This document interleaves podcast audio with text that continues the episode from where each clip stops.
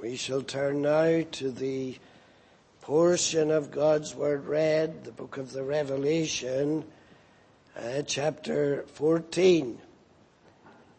We may read from verse 7 first of all, and then from verse uh, 15. Verse 7, the angel saying with a loud voice, Fear God and give glory to Him for the hour of his judgment is come.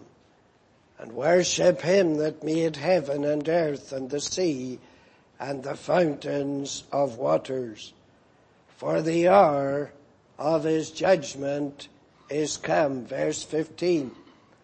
And another angel came out of the temple crying with a loud voice to him that sat in the cloud, Thrust in thy sickle and reap for the time is come for thee to reap, for the harvest of the earth is ripe.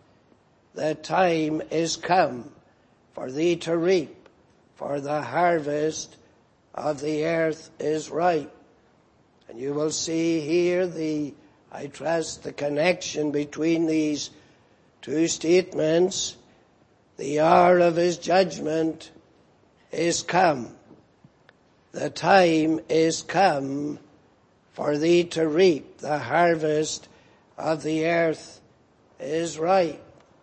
The time of judgment and the time of harvesting are here referred to at the end of this scene of time. Now, you will see that these statements are connected in the context with the fall of Babylon.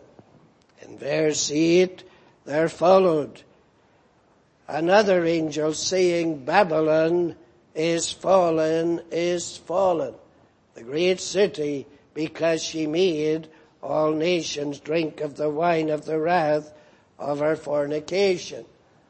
Now we have sought to consider, particularly in chapter 17, the description that is given, the identity of Babylon and the mystery Babylon, the great, the mother of harlots, representing a great apostasy, the apostate church still claiming to be the bride of Christ. We noted in the past the woman that bore the man-child carried into the wilderness where God had prepared a place for her. God kept her and preserved her from the attempts of the devil to destroy her child when it was born and then sought to destroy her, but God preserved her and her place prepared by God for her is in the wilderness. Now, it is important that we keep in mind, of course, the significance of the wilderness in scripture. The wilderness in scripture is sometimes referred to as a judgment from God when he sends desolation and turns the fruitful field into a wilderness. But uh, the wilderness is the place of trial and temptation. You go back to the book of Deuteronomy and there God is reminding his people in chapter 8 of what he intended, what he purposed when they in providence had to pass through the wilderness. In chapter 8 of Deuteronomy verse 2 we read, Thou shalt remember all the way which the Lord thy God led thee these forty years in the wilderness to humble thee and to prove thee, to know what was in thine heart, whether thou wouldest keep his commandments or no.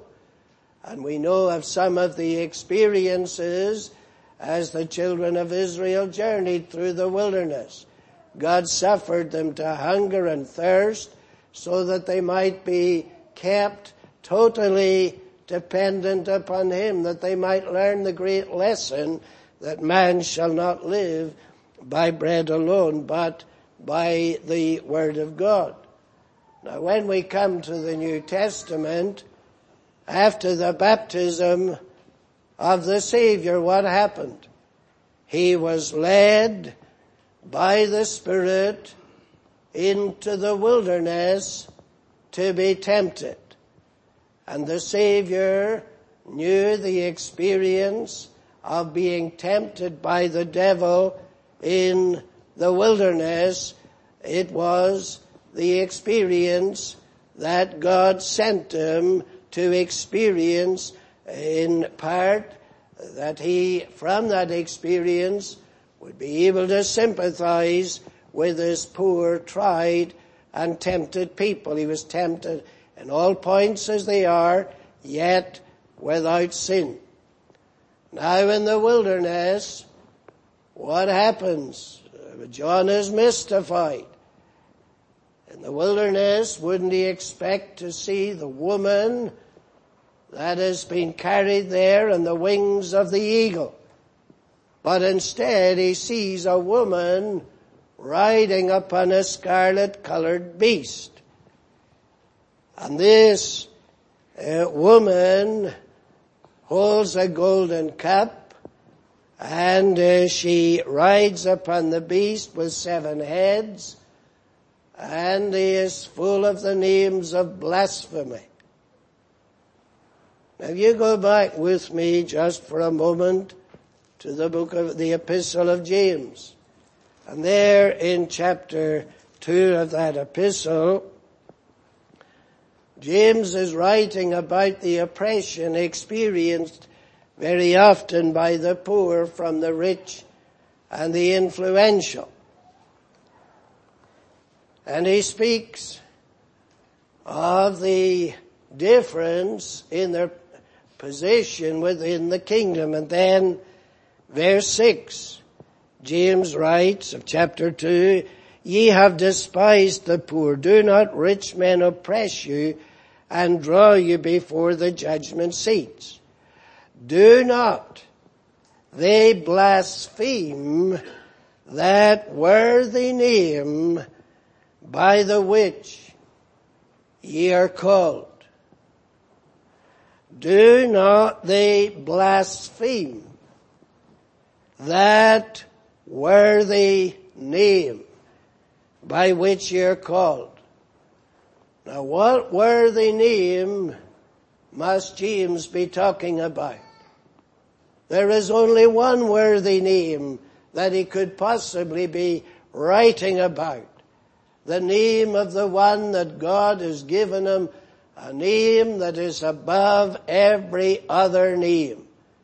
It is above every other name in worthiness and in influence and in authority. That worthy name. Now how is that worthy name to be blasphemed? That's a question that needs to be addressed. How is such a worthy name to be blasphemed? Note in the context, James says, the name by which ye are called.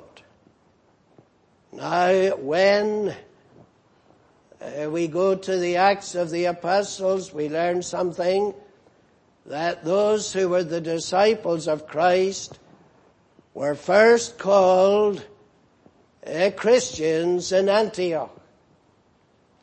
That's the name that is a worthy name because it identifies those who have that name. It identifies them with Christ.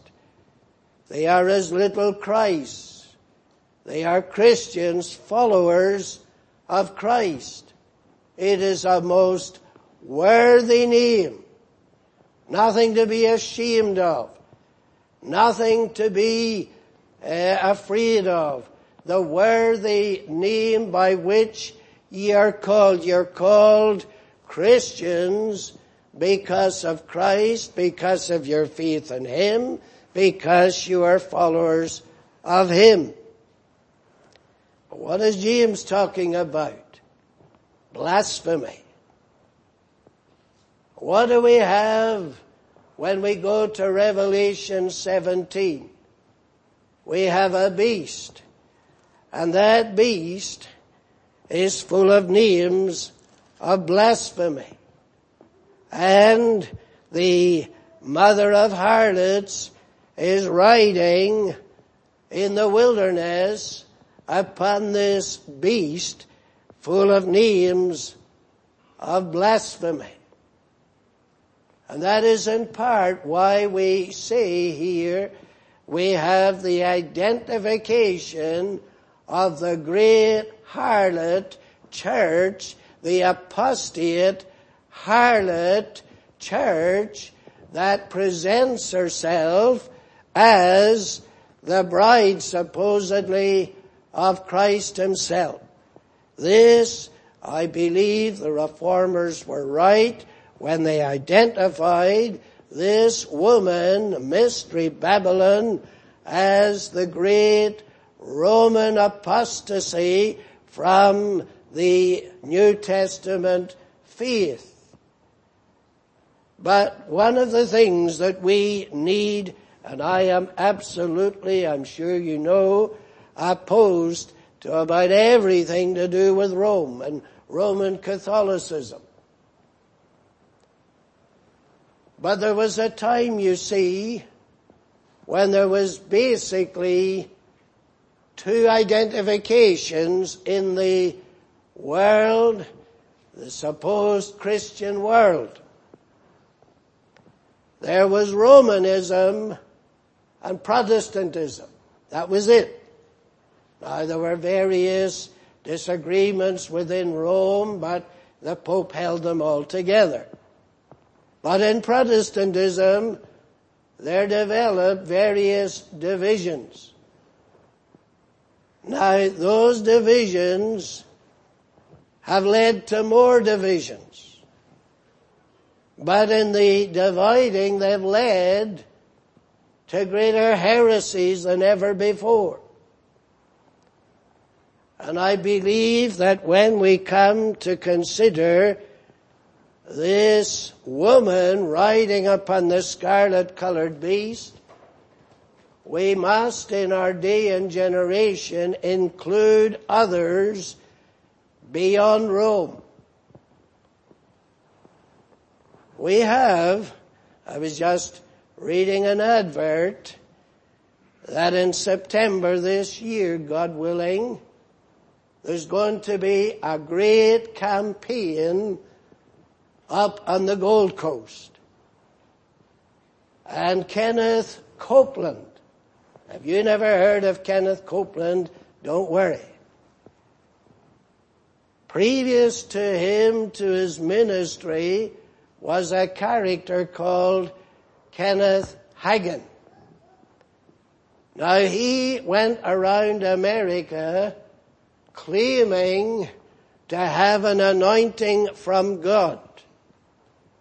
And he spoke in tongues and he supposedly healed people, but he would go to the pulpit or the lectern and he would start turning the pages of the Bible and as he did, he would start laughing. And he would laugh and laugh for five minutes and maybe more. And then he would leave the podium and he would walk around and he would still be laughing. And as he would laugh, he would be saying, glory, glory, Hallelujah, hallelujah. And then he would start to hiss like a serpent. And as he would hiss to people into their face, he would put out his hand and they would collapse. and he would wave and whole uh, rows of seats, people would be collapsing because he had divine anointing supposedly. And he was supposedly imitating the sound that came on the day of Pentecost. And he was, as it were, breathing out the Spirit. Now one of his disciples was Kenneth Copeland. And Hagin claimed, you remember Elijah and Elisha, that the mantle of Elijah fell on Elisha when Elijah's ministry came to an end. Kenneth Hagin claims that he had passed on the Spirit and the anointing to Kenneth Copeland. And Kenneth Copeland does the same thing. And he's coming in September to Australia. And he's coming to the Gold, Ho- Gold Coast. He and his organi- organization today, well, it's probably more now, but uh, a few years ago, it was valued at $760 million. You think of that. $760 million. You remember in Acts chapter 3, whenever Peter and John were going up to the temple to pray, they met a poor man and he was a beggar looking for help. What did Peter say? Silver and gold have I none. These men would be telling Peter, you know, Peter, what's wrong? You need the anointing. You need the anointing of the Spirit. Peter had the anointing of the Spirit on the day of Pentecost. But this man, he has made a great announcement that there's going to be a mighty revival in Australia. And it's going to be like the mighty waves of the ocean coming crashing in against the shore. And there's going to be such a mighty work done that it will, the news of it will spread all through Australia and to the ends of the earth. The mighty work that God is doing down under. Isn't that something to look forward to? I don't see too many people getting excited about it anyway. But, at present, what is he encouraging the Christians of Australia to do? To start sowing. Because you see, God's going to send the great harvest up in the Gold Coast. So we start sowing the seed now. Do you know what the seed is? Well, you probably guessed. Donate. Donate. He wants the money. And if people will start donating, sowing the seed, then there'll be this great, mighty revival. Now these characters are everywhere today. You have them in Singapore, Pastor Prince as he calls himself. And uh, you have all these characters, millionaires, multi-millionaires, representing supposedly Christ and the gospel. What are they doing? It was 2017. A great conference at Hillsong down in Sydney. And someone decided to go to it to discover when they got there was actually two conferences. One for adults and one for the youth. And they were to be kept apart. And they had for the youth rag bands, heavy metal, all the worldly bands and entertainers. And as the intimation was made to the queues of young people going into the conference, they were told to dance their way in. And they were told to dance to the music. These are the kind of organizations and these are the kind of men who are blaspheming the worthy name by which the people of God are called. They present themselves as Christians. They take the name Christian, the worthy name, and they drag it down into the gutter and they drag it down in blasphemy against God and against His Christ. And that's why I say that we have come to a day and a generation when this great whore, this harlot church, this representation of apostasy has gone beyond Rome now and is embracing those who are ashamed, of course, to call themselves Protestants, but they blasphemously call themselves Christians. Now, why do we say this? Because the great battle has been raging between the woman arrayed in fine linen, clean and white, and the harlot woman, and she has the cup, the golden cup of fellowship, and the kings of the earth and the nations are drinking out of it.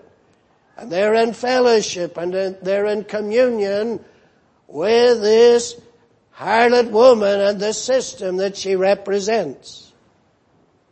But what has God been doing? Calling his people out. Come out of her. Come out of her. My people. You cannot have anything to do with this blasphemous religion. We call the Roman Mass blasphemous. We must call much of this religion on the part of these charismatic Pentecostal tongue speaking characters, we ought to call it the same. It is leading multitudes astray. And we see and have seen that there are those who follow the Lamb whithersoever he goeth. And there are those who give their allegiance and worship the beast. And they're either followers of the Lamb, worshipping the Lamb, or they're followers of the beast, uh, ridden by this woman and worshipping the beast. But the day is fast approaching when God shall judge the earth.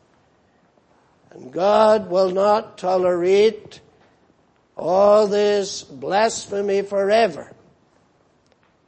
And we are told in Galatians, Paul writes, be not deceived. God is not mocked. God is not mocked. For whatsoever a man soweth, that shall he also reap. And the sowing inevitably brings a harvest. And in this chapter 14, as we come back to it, we hear the angel intimating Babylon is fallen, is fallen. But when is she fallen? At the time the hour of judgment is come.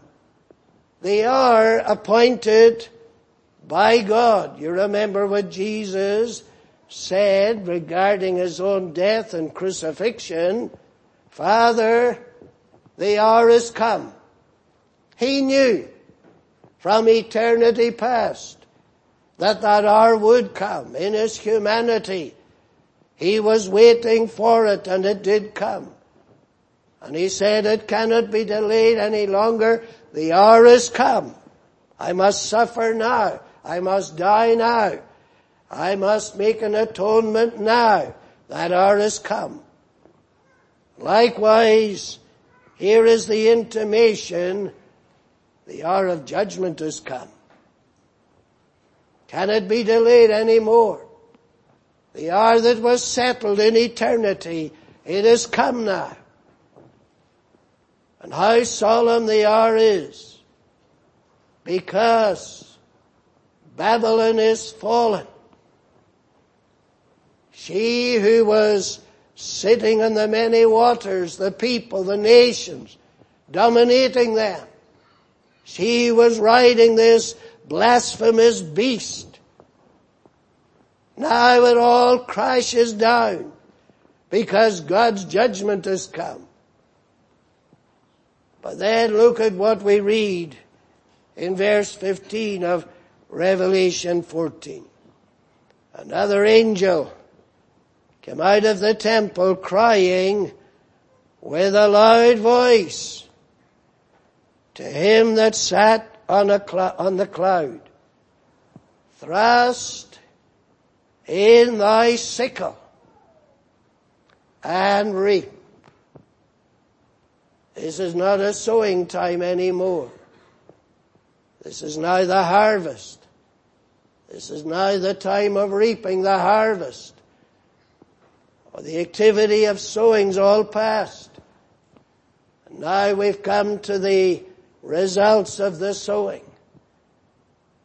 And God is not mocked, Paul says.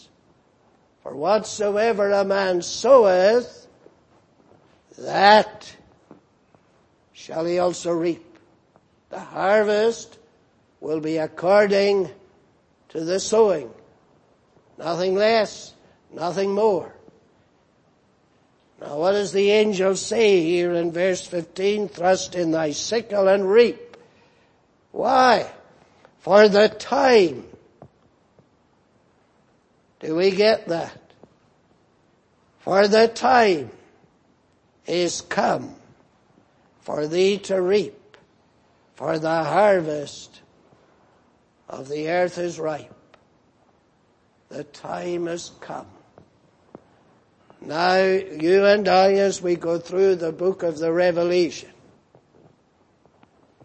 we hear John informing us of things that he saw, things that he heard, that do not immediately or directly involve us. And we might think to ourselves, well, that event, that's past. Doesn't involve me. But John also tells us of events that most certainly will involve us. And this is one of them. The time is come. The time was future. The time was in the distance. And we had to wait for it. But as time passed, the appointed hour was drawing nearer and nearer and nearer. And now the angel intimates it is come. It is now upon us. It is here. What is it? It isn't something that any one of us are going to escape from. We're all going to be involved. What does he say? The hour, or the time rather, is come for thee to reap. It was the angel speaking to. Well, you go back up to verse 14. I looked and behold a white cloud. And upon the cloud one sat like unto the son of man, having on his head a golden crown and in his hand a sharp sickle. And I think when we go back to Daniel 7, we're not left in any quandary as to who is being referred to here. It is none less than the glorious Redeemer, God's Son. The one who was to set up an everlasting kingdom. And as we are told in Hebrews, it is appointed unto man once to die, but after this the judgment. Here it is. The hour of his judgment has come. The time to reap the harvest has come. And here is the Son of God, one like unto the Son of Man in his, seen in his human nature. And it is the hour when he is to judge. And it is the hour and the time when he is to gather the harvest. When we come to the book of the Revelation, what do we see in his hand? Seven stars. What do we see when we go to the throne? The scepter in his hand. But it is not the stars here. It is not the scepter here. It is the sickle. And you will note in this passage from verse 14 down to the end, that word appears seven times. The sickle. God's sickle.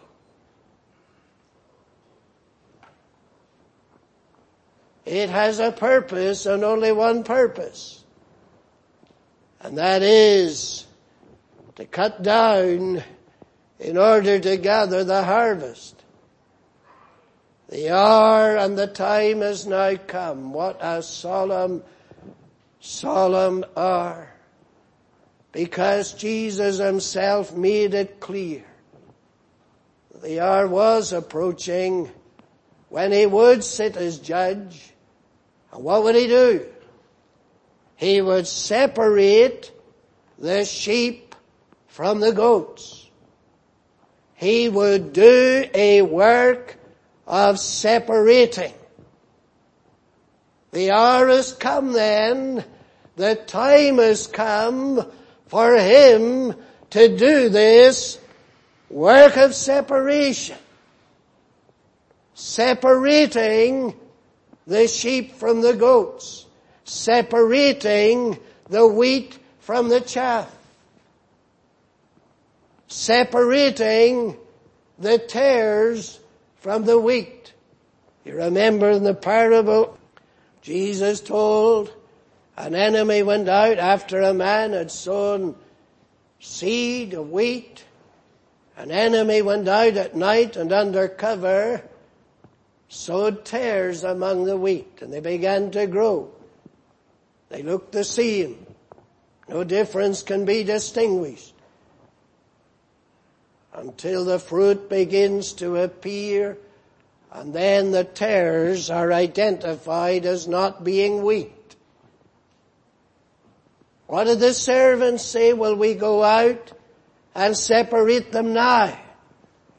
Will we go out and pull up the tares so that the wheat will have better opportunity to grow and develop? No, Jesus said, leave them be. Let them grow together. until what? Until the harvest. Let them grow together. Together. Do we understand what that means? Together. The wicked and the righteous together until the harvest. And here's the harvest. And the glorious Redeemer is to be the judge who will separate the wicked from the righteous. What a day John was seeing. What a solemn, solemn day. Put in thy sickle and reap, for the time has come to reap.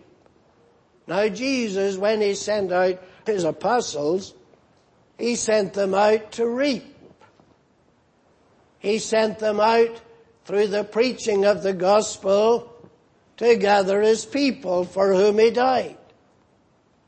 And in that sense, they are gathering the harvest of souls. Jesus told them that they were not to say, there are so many months to the harvest.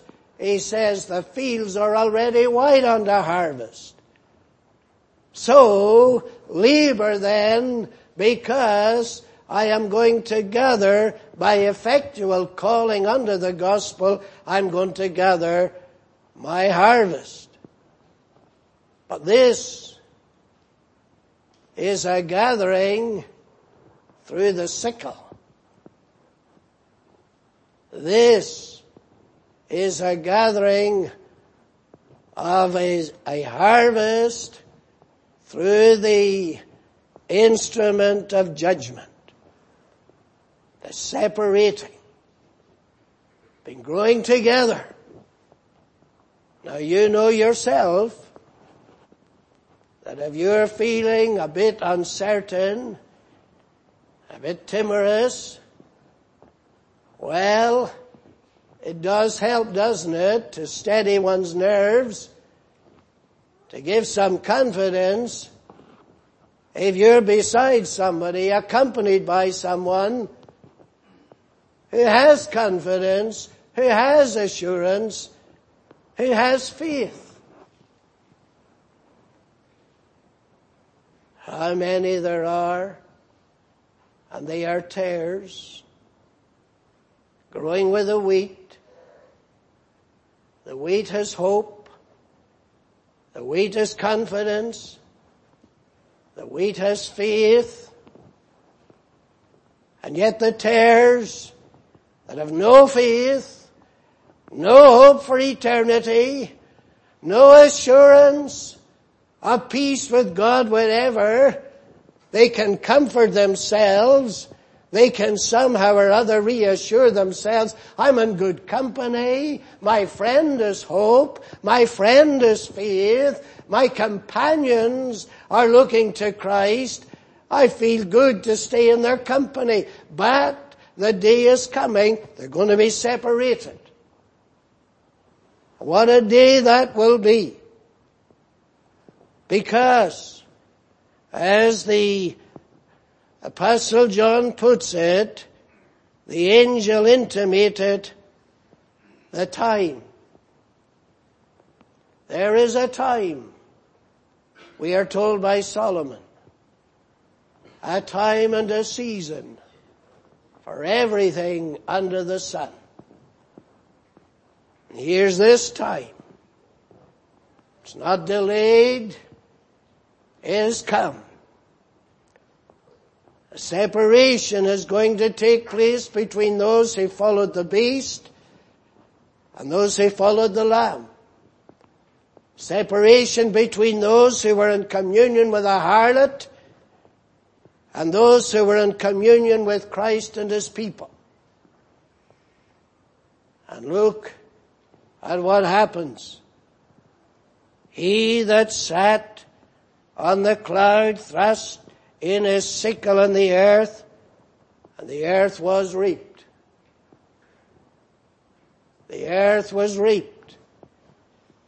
The day has been waiting, but now it has come. And what does it mean? It means the time of opportunity is forever past. There's no more time. Time of opportunity is forever past. Oh, there were those and they, in their day, they sought the Lord.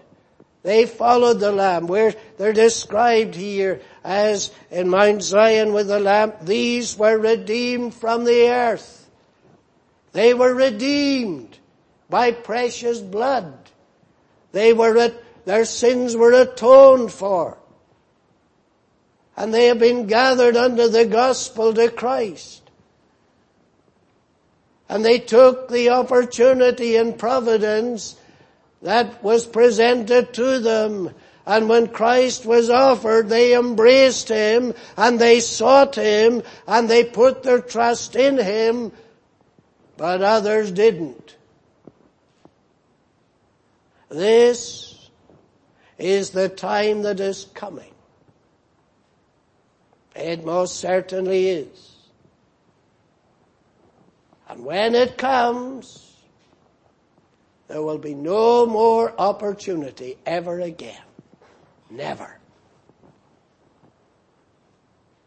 No more opportunity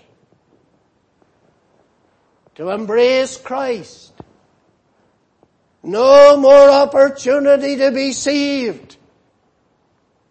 Every opportunity is gone, past, forever. But in addition, it is the time of judgment. And those for whom Christ was not judged will then receive their own judgment. The wages of sin, that is death, will be meted out.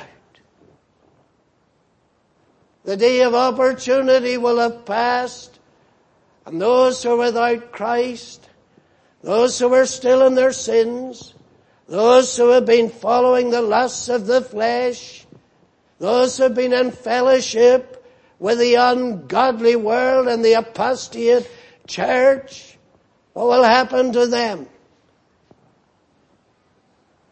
Their judgment will have come. What a judgment. We see how those who were followers of the beast and they received his mark, they're tormented in verse 10 in the presence of the Lamb. Can you understand what that will be like? Tormented in the presence of the Lamb of God that taketh away the sin of the world, and yet you cannot reach him. He's not available as a Savior anymore. The Lamb that was despised, the Lamb that was rejected, to see Him, to see the Savior that saves with an everlasting salvation, and to know He cannot and will not save me now. That's the scene. That's the awful scene. The day of judgment, when the books shall be opened, and every man shall be judged. How? Out of the things that are written in the books. And they're not man's books, they're God's books. Your writing and my writing won't account for very much then. It'll be what God has written that will truly matter. The judgment. But oh my, the time has come, the time of truth has dawned. The time of truth. What did Jesus teach? Many will be knocking, Lord, Lord, open unto us. Surely we should be allowed into heaven. Surely we merit a place in thy presence. Depart. Depart. Can you imagine that? The same Savior, he said, come unto me. Come unto me, all ye that labor and are heavy laden, and I will give you rest. Him that cometh unto me, I will in no wise cast out. How many times have you, some of you heard that? And you imagine to yourself, well, isn't Jesus the same yesterday, today, and forever? Surely he'll always be saying, come unto me.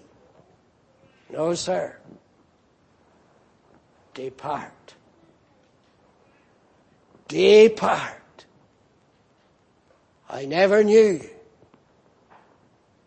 Yes, you claim to be a Christian. You blasphemed my worthy name. Depart. That's the day that John is telling us about. The day of truth has dawned. We will discover then the reality that maybe was hidden from you the awful reality. I thought I was saved, but I'm lost. I thought I was a Christian, but I perish. The reality that I grew up among the wheat in a Christian home with Christian parents and they were Christ's wheat. But I grew up as a tare in the home. I grew up rejecting Christ. I respected my parents. I respected their faith. I honored them because of the way they taught me. But I grew up nevertheless as a tare, dwelling among the wheat. The day will come, and it is on its way. The day when God shall do the separating. Christ will do the separating. Boys and girls, are you listening? Are you giving heed? You and the homes that you're in.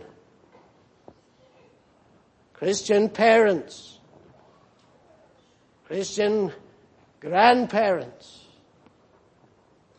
Associating with the wheat. And yet by nature, you're not of the wheat, but of the tares. The last offer of salvation one day is going to be made. The very last sermon will be preached. The time is come. You think of the glorious song in heaven. The angels rejoicing over a sinner brought to repentance. They will sing for the last time because Christ's harvest will be completed. The last word of repentance will have entered heaven through the mediator. The last penitent has been forgiven. The very last one has been forgiven. And the blood cries out for his justification. And the angels rejoice that Christ has embraced another poor forgiven sinner. But the time has come. The time has come not for preaching anymore. The time has come not for repentance anymore. The time has come not for rejoicing in heaven over a sinner being brought to repentance anymore. That's all past. The time has come for an eternal separation. The time has come for an eternal separation. Can you imagine that? If John had been directed to, to describe it to us, later on in this book, we are brought to the scene of the great white throne. And all the nations are gathered before it. And the great separation takes place.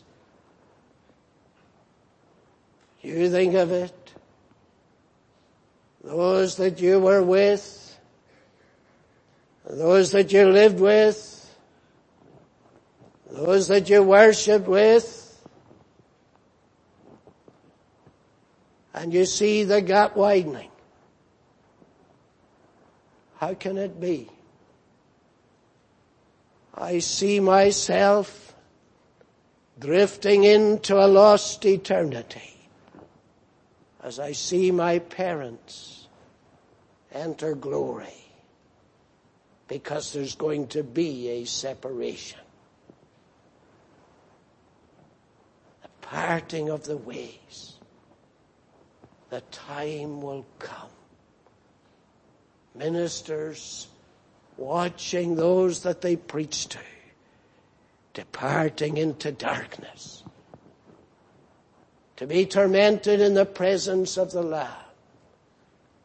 Elders that prayed for the lost in their congregations. Parents who prayed for their unconverted children. And to see the day of reckoning upon them the eternal the eternal separation. That's what John was seeing. The time has come for thee to reap. And then there is the gathering of the wheat. There is also the harvesting of the grapes of the earth. It is amazing how you see out there in the world so many references to things in the scripture and very often to things that are mentioned in the book of the Revelation. Men today still use that phrase, the grapes of wrath. The grapes of wrath. I understand there was an author wrote a book, The Grapes of Wrath. But you uh, will remember, I suppose, we often, well, it's referred to generally as the uh, great battle hymn of the Republic that was written in 1861 during the American Civil War and is Julia Ward Howe was observing the northern troops maneuvering and she was confident God's on their side. They're going to win the war. And she began to write what became known as the battle hymn of the, of the Republic. Mine eyes have seen the glory of the coming of the Lord. He is trampling out the vintage where the grapes of wrath are stored. He hath loosed the fatal lightning of his terrible swift sword. Our God is marching on.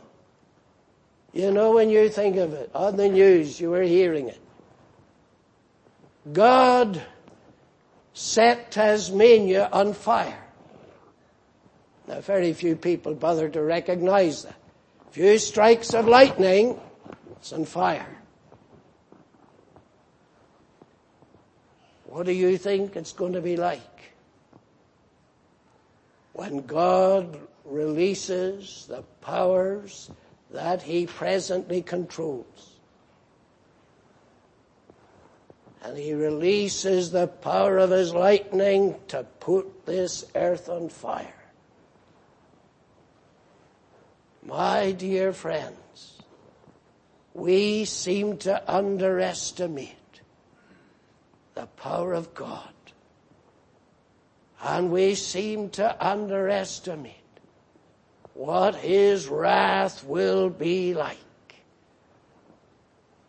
And if it did not on your behalf or mine descend on the head of the glorious Redeemer, it's going to be your lot. If you reject Christ. The day of judgment is coming. The day of separation is coming. The day when Peter says the elements shall be on fire. And yet Peter says men were mocking. And they were saying everything is just carried on as it always was from the beginning of the world. God could set Australia on fire overnight. And all their little helicopters and all their little firefighting machines and hoses and whatever else wouldn't be able to stop it. Men mock God as though he is powerless to stop them in their tracks. But John is telling us when the whore has gathered her adherents and the beast has been worshipped and the followers of Christ have been mocked and despised and trampled on and persecuted, God is the time appointed for the day of judgment. And that day will involve every one of us. Many other things we can say, well, it's solemn, it's serious, but it doesn't involve me. The day of judgment and the day of harvesting is going to involve each one of us. And when the separation takes place, where will we find ourselves? It'll be either with Christ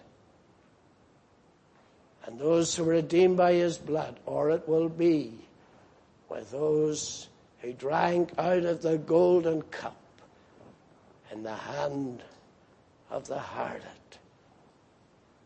May God enable us to prepare for that day. May bless his word. Let us pray.